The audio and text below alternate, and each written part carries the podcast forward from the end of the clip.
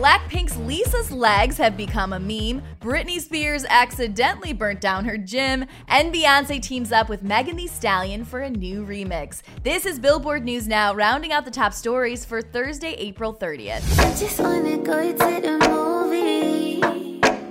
First up, a new meme has hit the internet, friends, and it is all thanks to Blackpink's Lisa and her legs.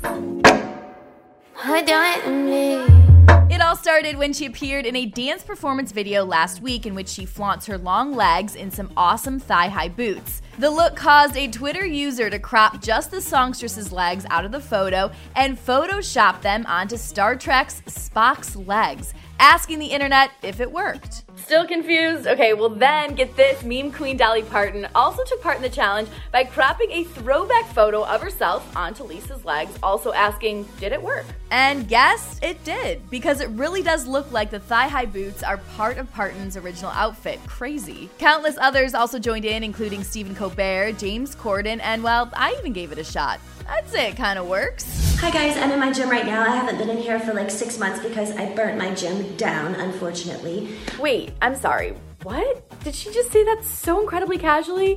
I'll let Billboard's Jordan Rolling fill you in on this very bizarre story. On Wednesday, the pop star took to Instagram for one of her usual workout videos, only this time starting off with a little revelation. I had two candles and yeah, one thing led to another, and I burned it down. This isn't Brit's first rodeo. Back in 2002, people reported that while on vacation in New York City, the singer almost torched her apartment after accidentally leaving a candle lit while out shopping. And citing a whole other incident, the article read, Spears' mother reveals that Britney's candle fetish sparked an earlier fire in the family's Louisiana home. Lynn Spears says her famous kid somehow set her bathroom aflame with a misplaced candle.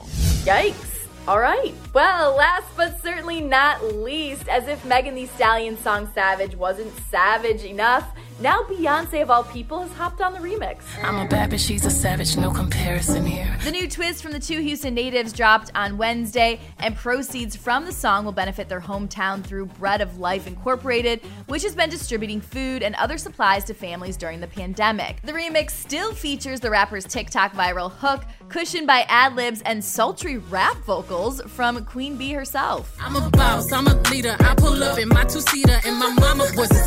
For more on all these stories, head on over to billboard.com and don't forget to review and subscribe to our podcast. For Billboard News Now, I'm Chelsea Briggs.